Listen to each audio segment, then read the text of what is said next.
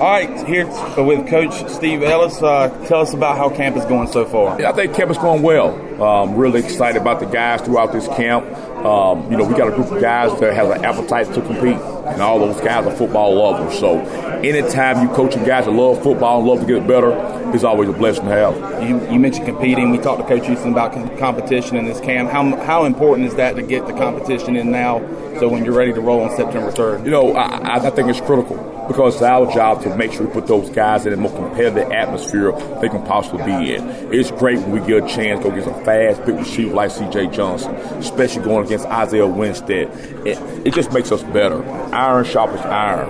And we tell those guys, when we get out there, our job is to make sure we compete. Compete, but don't be combative.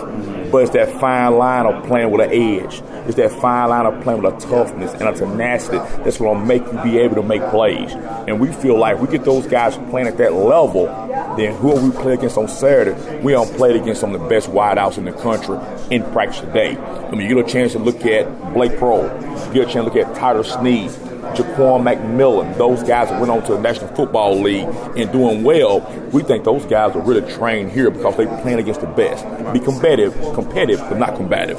You just mentioned a guy, Jaquan McMillian, you lose him to the draft. Uh, talk about a guy that's been here for a long time now, Malik Fleming. How much has he uh, kind of stepped up uh, as a performance uh, standpoint and as a leadership? Unbelievable. I think we use, use when you lose a young man like Jaquan McMillian, again, he's AP All American. You know, his name go in that stadium here. Um, it, it's hard to replace a guy like that individually because he had he did so many things, had so much value to this football team. But collectively, I think those guys up for the challenge. We kind of got a mantra in our room. It says the number names may change, but the standard, the expectations will always stay the same. And that's just a mindset of the next man up. Demel Hickman has done an unbelievable job the past two years playing behind Jaquan McMillian. Just been a great special teams player. Had two years to develop. Now it's his time to say, hey, it's my time to shine. Malik has been unbelievable. You think about corner last year that made prevalent plays. I think he was really the, the second best corner in the conference behind Jaquan McMillian. Now it's his time to shine. You saw him make a really big play here today but that's a standard. Malik is a young man that has an appetite to compete, football lover, loves to be around here. A lot of people think the cornerback position position that it's all Hollywood, it's all boats and flames. It's not about that. It's about your everyday productivity, your everyday maturity, your everyday accountability level. So the guys on the football team get a chance to watch him, they know how he's come to work.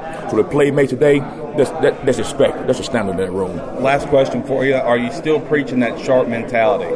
The shark, that's the only way. I love a shark. A shark does two things. One thing, he never goes backwards. He's always moving forward. That's just a standpoint we always trying to get better. The next thing he does, he never sleep. He, a shark is always working. You ain't never saw a, saw a shark sleep. And we got mantra in our room talking about mantras. It's a deal. You ain't never saw a shark and a catfish in the same fish tank. It won't happen. It's the teaching that apex competitor. When it's time to compete, we rise up to the challenge. Coach Steve Ellis,